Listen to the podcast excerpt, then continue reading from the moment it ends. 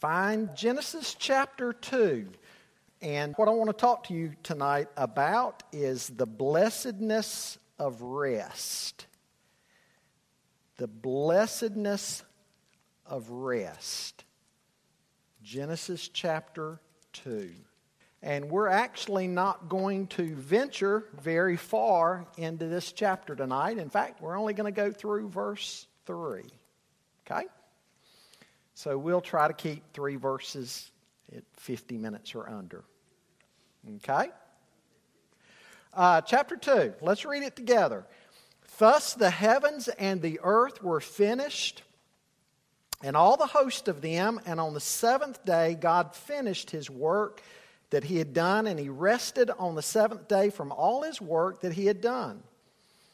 So God blessed the seventh day and made it holy because on it God rested from all his work that he had done in creation. Now, folks, we have said already that Genesis 1 to 11 is primeval history. Again, I mentioned last week, some have said, What in the world is primeval history? Primeval history simply refers to the first 11 chapters of the book of Genesis. And then beginning in Genesis chapter 12 and going down through Genesis 50, we have patriarchal history. That's, that's as broad an outline of the book of Genesis as I know to give you primeval history and patriarchal uh, history. Now, last week we were looking again at the days of creation. We saw how God formed the earth and the universe and then how he filled the earth and the universe. So, first the forming, and then secondly, the filling. We also saw how God created man in his image and what that means to be created in the image of God. I gave y'all a number of things uh, last Wednesday night that I repeated again this past Sunday morning. Well, we saw also how everything is not created from a single organism, the way the evolutionist says that everything goes back to that single organism. We saw that that's not the case. Genesis 1 tells us that God created the plants and the animals and made it so that everything would reproduce after its kind. Over and over again in chapter 1, we saw that phrase, after its kind. And then we saw how Adam and Eve were given dominion, and in their dominion, they were to reflect God's image. They were to be image bearers.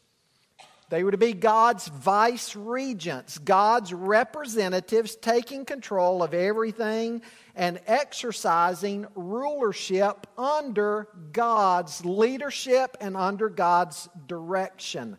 We also saw that when everything was created, it was pronounced as being good and finally very good. Different from what we see today because Obviously, we live on this side of Genesis chapter 3, which is the fall. But of course, we're still in that time period before the fall. And so it was good and finally very good. Now, it's generally agreed that the opening verse of chapter 2 goes along with the close, most naturally goes along with the close of chapter 1. Uh, Stephanus the 16th century printer and scholar introduced the chapter and verse divisions that we have in our Bibles today. Now, for some reason, he did the division the way he did between chapters 1 and 2. And I certainly hope you know that the chapter divisions and the verses are not a part of the inspired text of Scripture. But whether or not we always agree with what Stephanus did or not, I'm glad he did it. Aren't you? Could you imagine trying to follow a pastor or follow a Sunday school teacher if we didn't have chapters, chapter divisions, and verse divisions? Be pretty hard, wouldn't it? Be very hard. Uh, so, good, bad, or indifferent, uh, I'm glad he did the. Uh, the chapter and verse divisions. Well, with a great sense of completion, verse 1 says that the heavens and the earth were finished and all the host of them. What do you find amazing about the creation story so far? Number of things we could talk about, and I'll, I'll tell you what I find amazing. But what do you find amazing? There's order. Absolutely. God is a God of order, not, not a God of chaos. The fact that it was created ex nihilo, out of nothing. Even though the word bara doesn't always mean that, certainly here it does refer to that. Somebody else over here said something. He just spoke it and it was done. Yes. He just proclaims it. Yes. That's right. does, does anything about the length strike you? Anything about the length? Six days? But it's, it's basically just a page, right? A page. What if, what if you and I were writing this? We would need libraries. We would need books. We would need volumes and volumes because we'd be wanting to put everything under a microscope. But, folks, it shows us something that, that, that the Bible is not going to belabor the point of creation. It's simply enough to know that God did it. The Bible is a book of redemption, it's not a science manual. Now, when it speaks scientifically or historically, it's accurate. But it's not a science manual, it's not a history manual.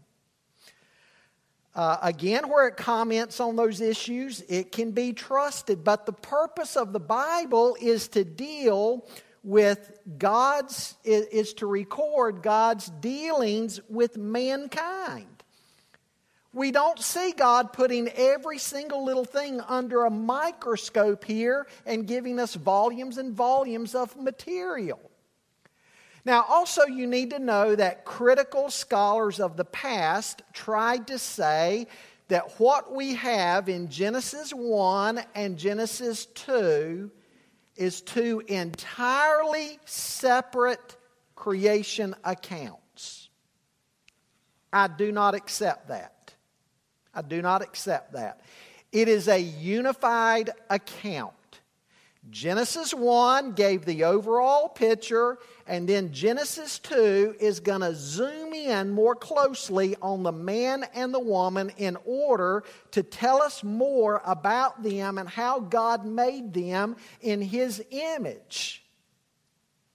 You know, after reading chapter 1, uh, verses 26 and 28, it would almost be odd if God didn't give us uh, more of a zoomed in account. That's what we have in Genesis chapter 2. It's not a separate account, it's just a different focus. And so in chapter 2, we're going to learn more about Adam and Eve, and we're going to learn more about the union, the marriage union that God created them to have. Well, first of all, if you're taking notes tonight, I want you to see that the seventh day is uh, the seventh day marked the completion of God's special creative work.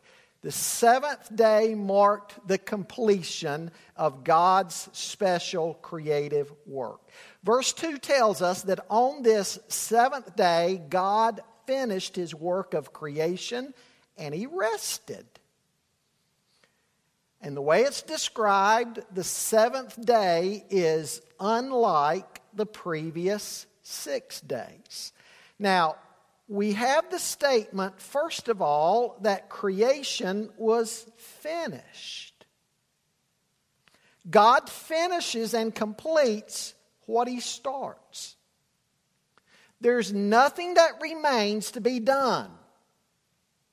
And God does all things well. Amen?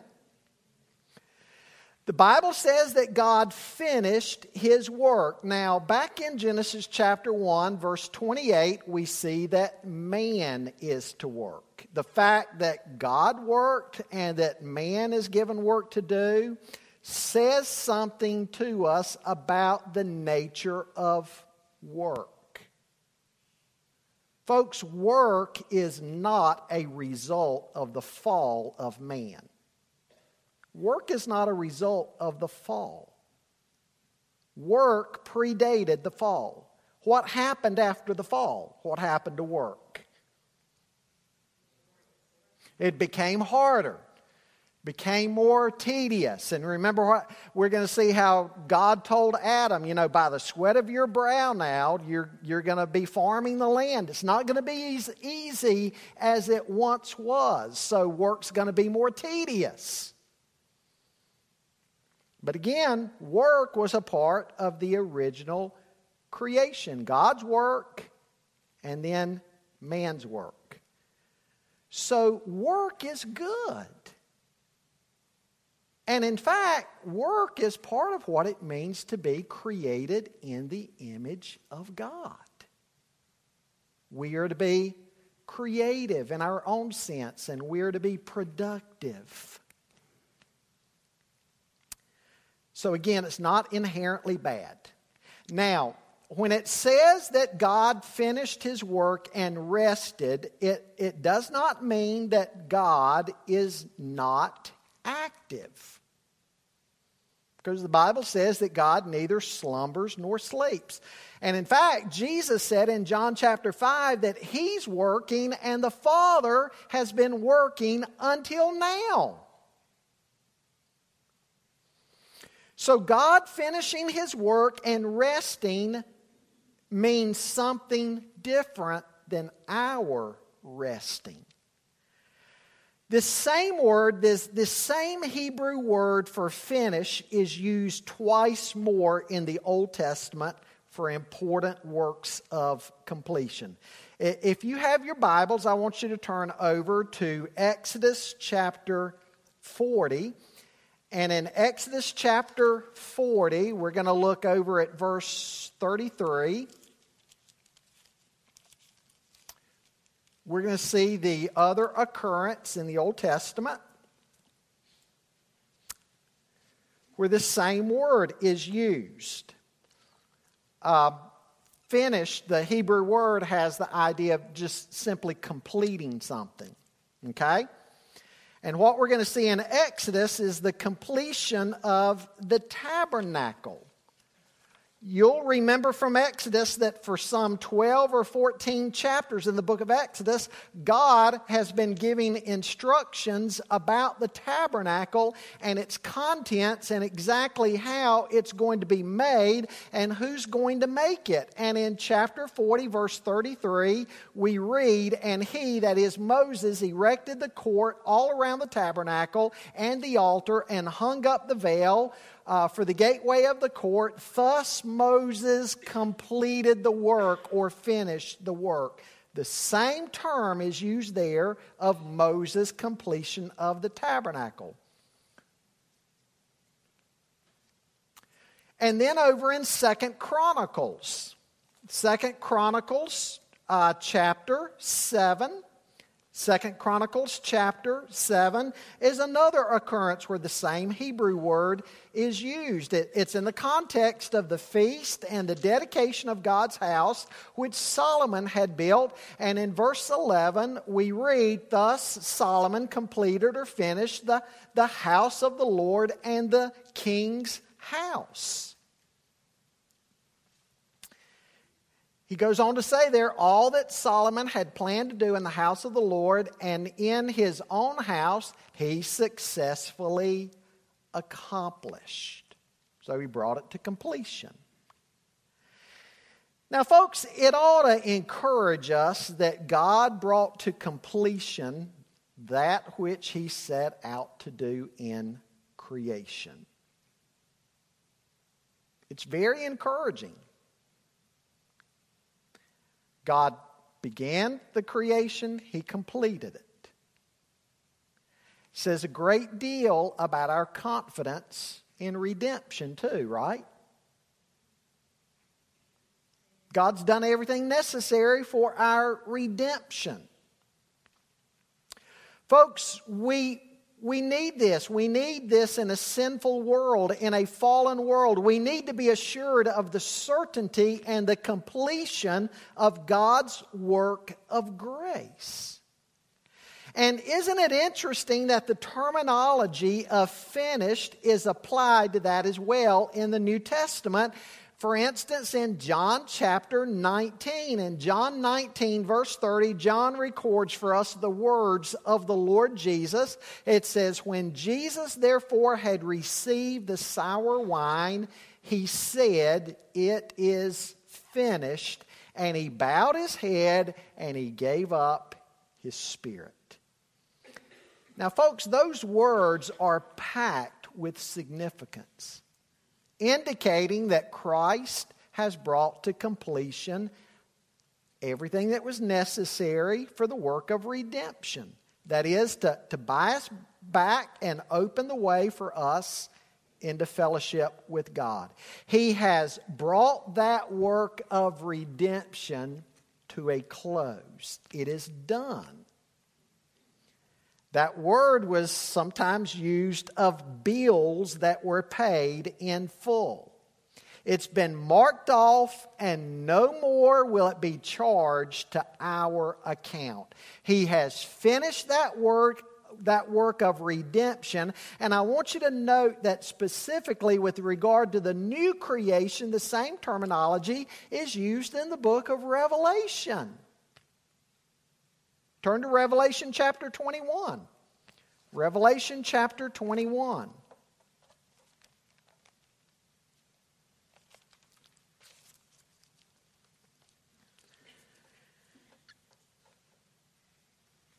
In the context of the discussion of the new heaven and the new earth, beginning there in verse 1, John says, And I saw a new heaven and a new earth. Now, notice again that we are immediately in the language of the original creation. What did God originally create? The heavens and the earth.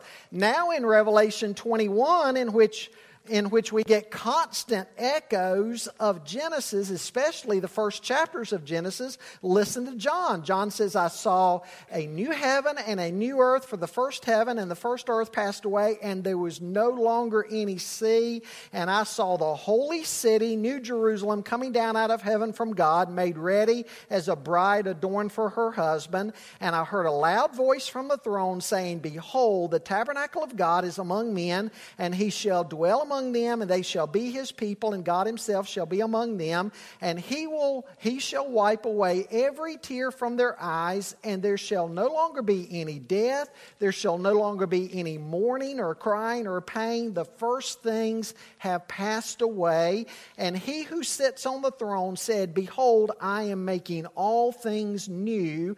And he said, Write, for these words are faithful and true. And he said to me, It is done. It will be completed. It's finished in the mind and the heart of God. Why? He says, I'm the Alpha and the Omega, the beginning and the end. He goes on to say, I will give to the one who thirsts from the spring of water of life without cost. And so in this passage, we see the finishing of the old creation and the establishment of the new creation by the Lord Jesus Christ with the same type of language being used that we find in Genesis. Again, what's the point? What God starts, God finishes. And He's victorious in it. Amen. We can. You what? Yes, absolutely. Absolutely. We can have complete confidence, complete confidence in God. And you know what? That ought to also give us confidence when He promises that He will never leave us nor forsake us. And in Philippians 1 6, what's Paul say? Being confident of this very thing, that he who hath begun a good work in you will complete it. Over and over in God's Word, you can see God bringing to completion things that He sets out to do. So, again, here in Genesis chapter 2, in verse 1, we see the work of creation being complete. But again, that doesn't mean that he ceases to work. He ceases to work from the work of creation, the original creation that'll never be done again, never to be repeated. It's done. That original foundation uh, being laid, that is work that will never be relayed, it'll never be redone.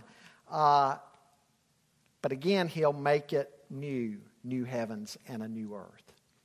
He also continues his work of providence, preserving and governing that which he has made. He's not the God of the deist, the clockmaker God who makes the universe, winds it up, sets it up on a shelf, gets it started, and then walks away from it.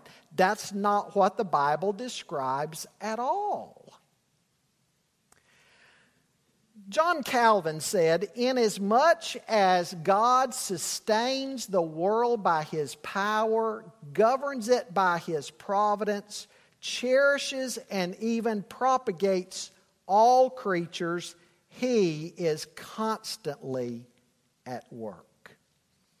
So God's Sabbath rest is not a rest involving pure inactivity. He's not immobilized in his Sabbath rest. It is a rest from his creative works of the heavens and the earth. Well, secondly, I want you to see here that God blessed the seventh day and made it holy. It says, And on the seventh day, God finished his work that he had done, and he rested on the seventh day from all his work that he had done. So God blessed the seventh day and made it holy, because on it God rested from all his work that he had done in creation.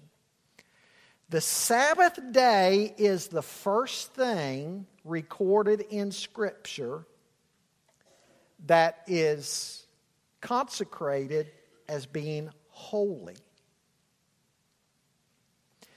In the Ten Commandments, Israel was told to observe the Sabbath day and keep it holy. They were to keep the Sabbath based on the pattern of what God had done in His work, that He had worked six days and rested the seventh. In fact, one of the things that was to mark them off as being God's people is that they were to keep the Sabbath. And they would be unlike the pagan nations around them in that regard. The people of God in the Old Testament were to observe the cycle of working six days, resting the seventh, in order that they might celebrate God's creative work. Now, in their rest, what would they be doing? For one thing, they would be recognizing and celebrating that while work is important and while work has been ordained by God, work is not the sum total of life. There's more to life than work. And so they were to pause from their work so that they might worship God, that they might worship together as God's people in the community of faith, so that they might pray to God and recognize that all good gifts come from Him. From him. They were not to think that what they had was a result of their own doings. Now, in Deuteronomy chapter 5, God also said that the Sabbath was a day not only to remember God's creative order, but it was a day for them to remember their redemption. Not only creation, but redemption. Because there they were in the land of Egypt, in the land of slavery, in the land of bondage, and they had heavy oppressors over them, and they were not always able to recognize this cycle of work and rest that God had established because they were under the rule of, of a foreign power. And so they were driven hard for 400 years. And so the Sabbath day was a day now for them to celebrate God's redemption of them out of the land of slavery. And so for Israel, the Sabbath day, again, was a day that they would celebrate both creation and redemption. Creation and redemption. It was to give them the opportunity to pray, to worship, to reflect on God's provision for the week that had just passed, and to help them prepare for the week that was about to come. Folks, even their animals and their servants. And, and the land itself was to be given time to rest. Do you remember in this, the 70 year exile, one of the reasons God sent them into exile? Why was it? To make to, to give the land rest, to make up for all of the Sabbaths that they had not given the land. And so God was reclaiming the Sabbath even for the land. Now, folks, remember, once they came back from exile during the time between the, the two testaments, what group came into being?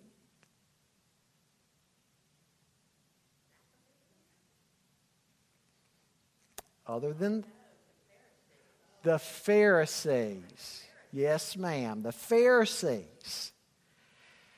And the Pharisees, along with the scribes and the teachers of the law, began writing their commentaries on the scripture and their traditions, and they began elevating some of those to a place even above the scripture itself. Remember how Jesus said in Mark chapter 7 that you set aside the Word of God for your traditions. One of the areas where they added significantly to what God had said in His law was in regard to the Sabbath. They became oppressive. They, they came up with maximum distances that you could walk. Oh, they, they'd get around that. You know, they'd, they'd journey to somebody's home here and rest a little while, then journey on to the, another one and journey on to another one and journey. So they, they had their nice little ways they'd get around those Sabbath laws. But, but they had determined just certain distances. Uh, you couldn't lift anything heavier than a dried fig. They, they had just really become oppressive. On one occasion, remember when Jesus and his disciples in Mark chapter 2 were walking through a field and they were picking grain and eating it, what the Pharisees have to say about that? Violated the Sabbath. You remember what Jesus said to him? What was his response?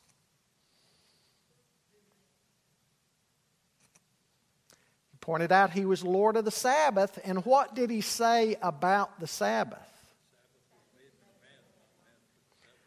Sabbath was made for man, not man for the Sabbath. They put strict observance of Sabbath laws even above human welfare and the welfare of everything else. I've told you the story before. You're out in the field working. The Sabbath is about to begin at 6 p.m. Friday evening. You roll in at 5:57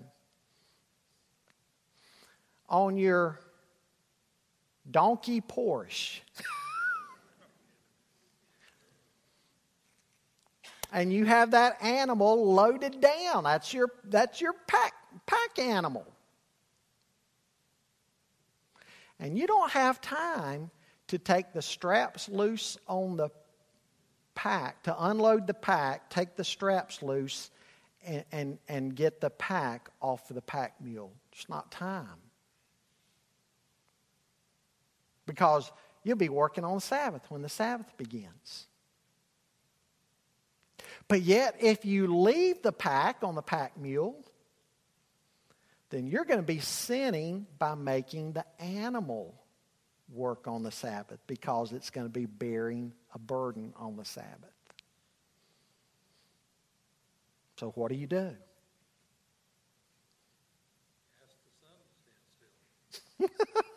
Ask the sun to stand still? No.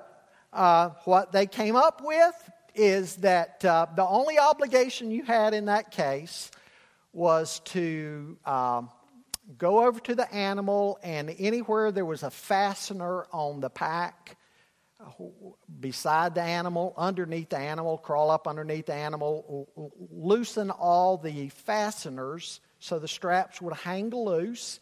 You do that very quickly before the Sabbath began. And then, hopefully, in the course of that evening, the animal, just in its moving around, that pack with its load is going to fall off. But even if it doesn't, you have freed yourself of all responsibility. That's how absurd they had become with it all. And as Jesus pointed out to them in the Gospels, they missed the whole point. They missed the entire intent of the Sabbath. It had become to them a bondage of its own instead of a point of celebration. Now, before we go any further, let's pause a minute. Let's, uh, let's take stock of what the Sabbath means for the church today. Now, we don't worship on the Sabbath because of what? The resurrection. First day of the week. Now, the principle behind the Sabbath, the principle, do we need to observe it? Yes, in the sense that that our week is patterned after God's week, working six days, resting the seventh. Sabbath observance is not a part of the, of the new covenant, but yet we recognize the created order of things, and we're not to drive ourselves endlessly with our work so that we don't take a day to worship and rest. God has never changed the command that six days were to labor and one day is to be set aside to refuel and to rest and to worship. Folks, to fail to take a day to recognize God, to pause and worship, it, it is, is to fail to recognize God. It's, it's to fail to recognize that we're not machines. Now, I realize in our society today, not everybody can take the same day. But believers ought to be taking a day to rest, to reflect on what God's done leading up to that, reflect on the, on the week to come, to recognize God's intent in giving the Sabbath a recognition that it all comes from Him. Now, you know, like the Pharisees, we all have our own ideas of what a Sabbath is to be, right? Everybody's got their checklist, right? And generally, with, with generations, those checklists kind of change too, right? Um,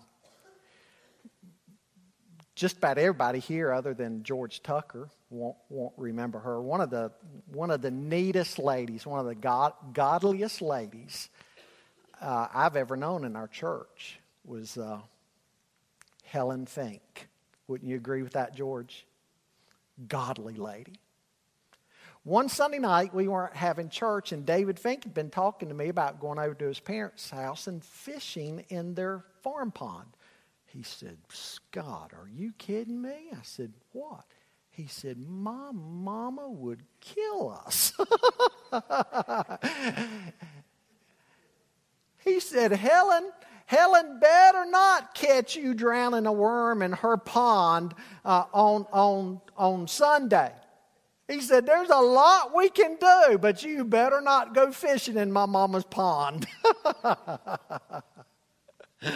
we all have our ideas. Now, recognizing the principle of the Sabbath does not mean that a man, for instance, can't go out in his driveway with his boys and shoot basketball. Again, man's not made for the Sabbath, the Sabbath is made for man. The principle is that which refreshes us, relaxes us. I, I, I believe that it does not violate the principle of the Sabbath. But, folks, if your day of rest leaves you more exhausted at the end of that day than at the beginning, then you violated it, haven't you? If your day of rest, first of all, if it doesn't involve God, if it doesn't involve God, you've you violated its intent. And if it doesn't leave you rested and refreshed in any way, it violates the principle of the Sabbath. Now, by the way, I've got to confess to you a division in the pastor's household over this. Connie saying, Oh my, oh my goodness, I can read her lips. I, I confess to you a division over this matter in the pastor's household. Uh, Connie thinks in the Baptist church or in many churches nowadays, there's a sense in which we violate the principle of the Sabbath. She thinks it ought to be a day of worship. Then we go home and, and you know, it ought to be a time families can get together. If you have aging parents, you know, check on them, whatever, connect with your children. You're resting, getting ready for the week to come. But what are we so often doing? Especially if you're a teacher or a leader in the church. You're getting ready to come back that night, right? Getting ready to come back that night. And if you have any teaching position, leadership position in the church, you get to the end of the Lord's day and you're exhausted because you've been going wide open since about 7 o'clock that morning. She's convinced we get it wrong. I'm like, Connie, when would we do the discipleship, you know, the Great Commission, discipling and all that? Um, when would we do that? You know, we've started doing that on Sunday nights. But anyway, she just says, churches, we, we pack so much in to the Lord's day that the Lord's people go home exhausted instead of refreshed. So, anyway, I told on her. She thinks, you agree with Connie on that? you take a vote? she thinks it ought to be Sunday morning, and after that, again, a day to rest, to read, to reflect, spend time with family, just, anyway, get ready for the week to come. So, division in the pastor's household over that. Friendly division. So, anyway, the principle is you take a day off from work, you include worship, you recognize God as the giver of life and of redemption, you rest, you recharge, and if you are an employer, you give your employees a day. Now, thirdly, I want you to see tonight the Sabbath pointed to the redemptive rest in Christ that begins at the new birth and it's consummated in heaven. The Sabbath pointed to the redemptive rest in Christ that begins at the new birth and it's consummated in heaven. In Christ, we rest from our labors in the sense of not working for our salvation. We trust in His work, not our own. And what is it that Christ gives? Christ gives rest as only He can. Write down Matthew 11. Matthew 11, beginning in verse 28. What did Jesus say there? He said, Come to me, all who labor and are heavy laden, and I will give you rest.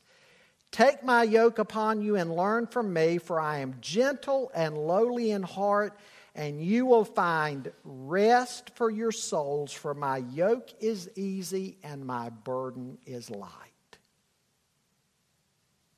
Here's people burdened down with sin, burdened down with maybe trying to free themselves of their guilt and burden of sin. Can't do it. Jesus said, Come to me, and I'll give you rest. And then the rest that we have in Christ points forward to what?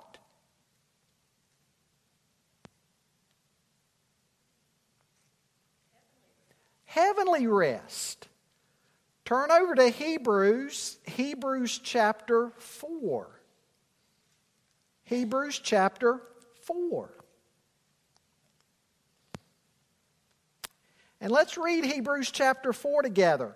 The writer of Hebrews says, Therefore, while the promise of entering his rest still stands, let us fear lest any of you should seem to have failed to reach it. For good news came to us just as to them, but the message they heard did not benefit them because they were not united by faith with those who listened. For we who have believed enter that rest, as he has said, As I swore in my wrath, they shall not enter my rest although his works were finished from the foundation of the world, for he has somewhere spoken of the seventh day in this way, and God rested on the seventh day from all his works. And again in this passage, he said, They shall not enter my rest. Since therefore it remains for some to enter it, and those who formerly received the good news fail to enter because of disobedience, again he appoints a certain day, today, saying through David, so long afterward, in the words already quoted, Today, if you hear his voice, do not harden your hearts.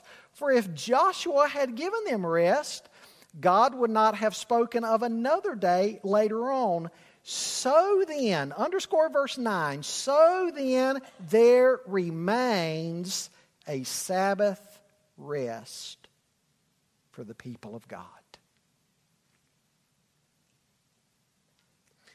Aren't you glad of that? There is yet coming a future rest for the people of God. The heavenly promise. It's begun even now in Christ. For all those in Christ, that rest has begun. But the consummation of it is in heaven one day. Amen? that, that's why I refer to the principle of the Sabbath. We don't recognize it legalistically because Paul said to the Colossians, he condemned those who were trying to preach Sabbath days and so forth. And, and that's the reason I say it's, it's the principle of the Sabbath that we're not machines, we don't go constantly, we have that time, each of us in our lives, where we stop We rest, we worship, we reflect, we retool for the week to come, and and uh, I, I, but I, you, you make a good point. We don't we don't legalistically keep a day, as the Scripture says. All days are the Lord's day. There just needs to be time in your life. God's people need to take time to stop, to reflect, to, to rest, to reflect, to worship. And if you're going constantly through the week and you're not doing that, you are breaking the principle, the principle behind the Sabbath.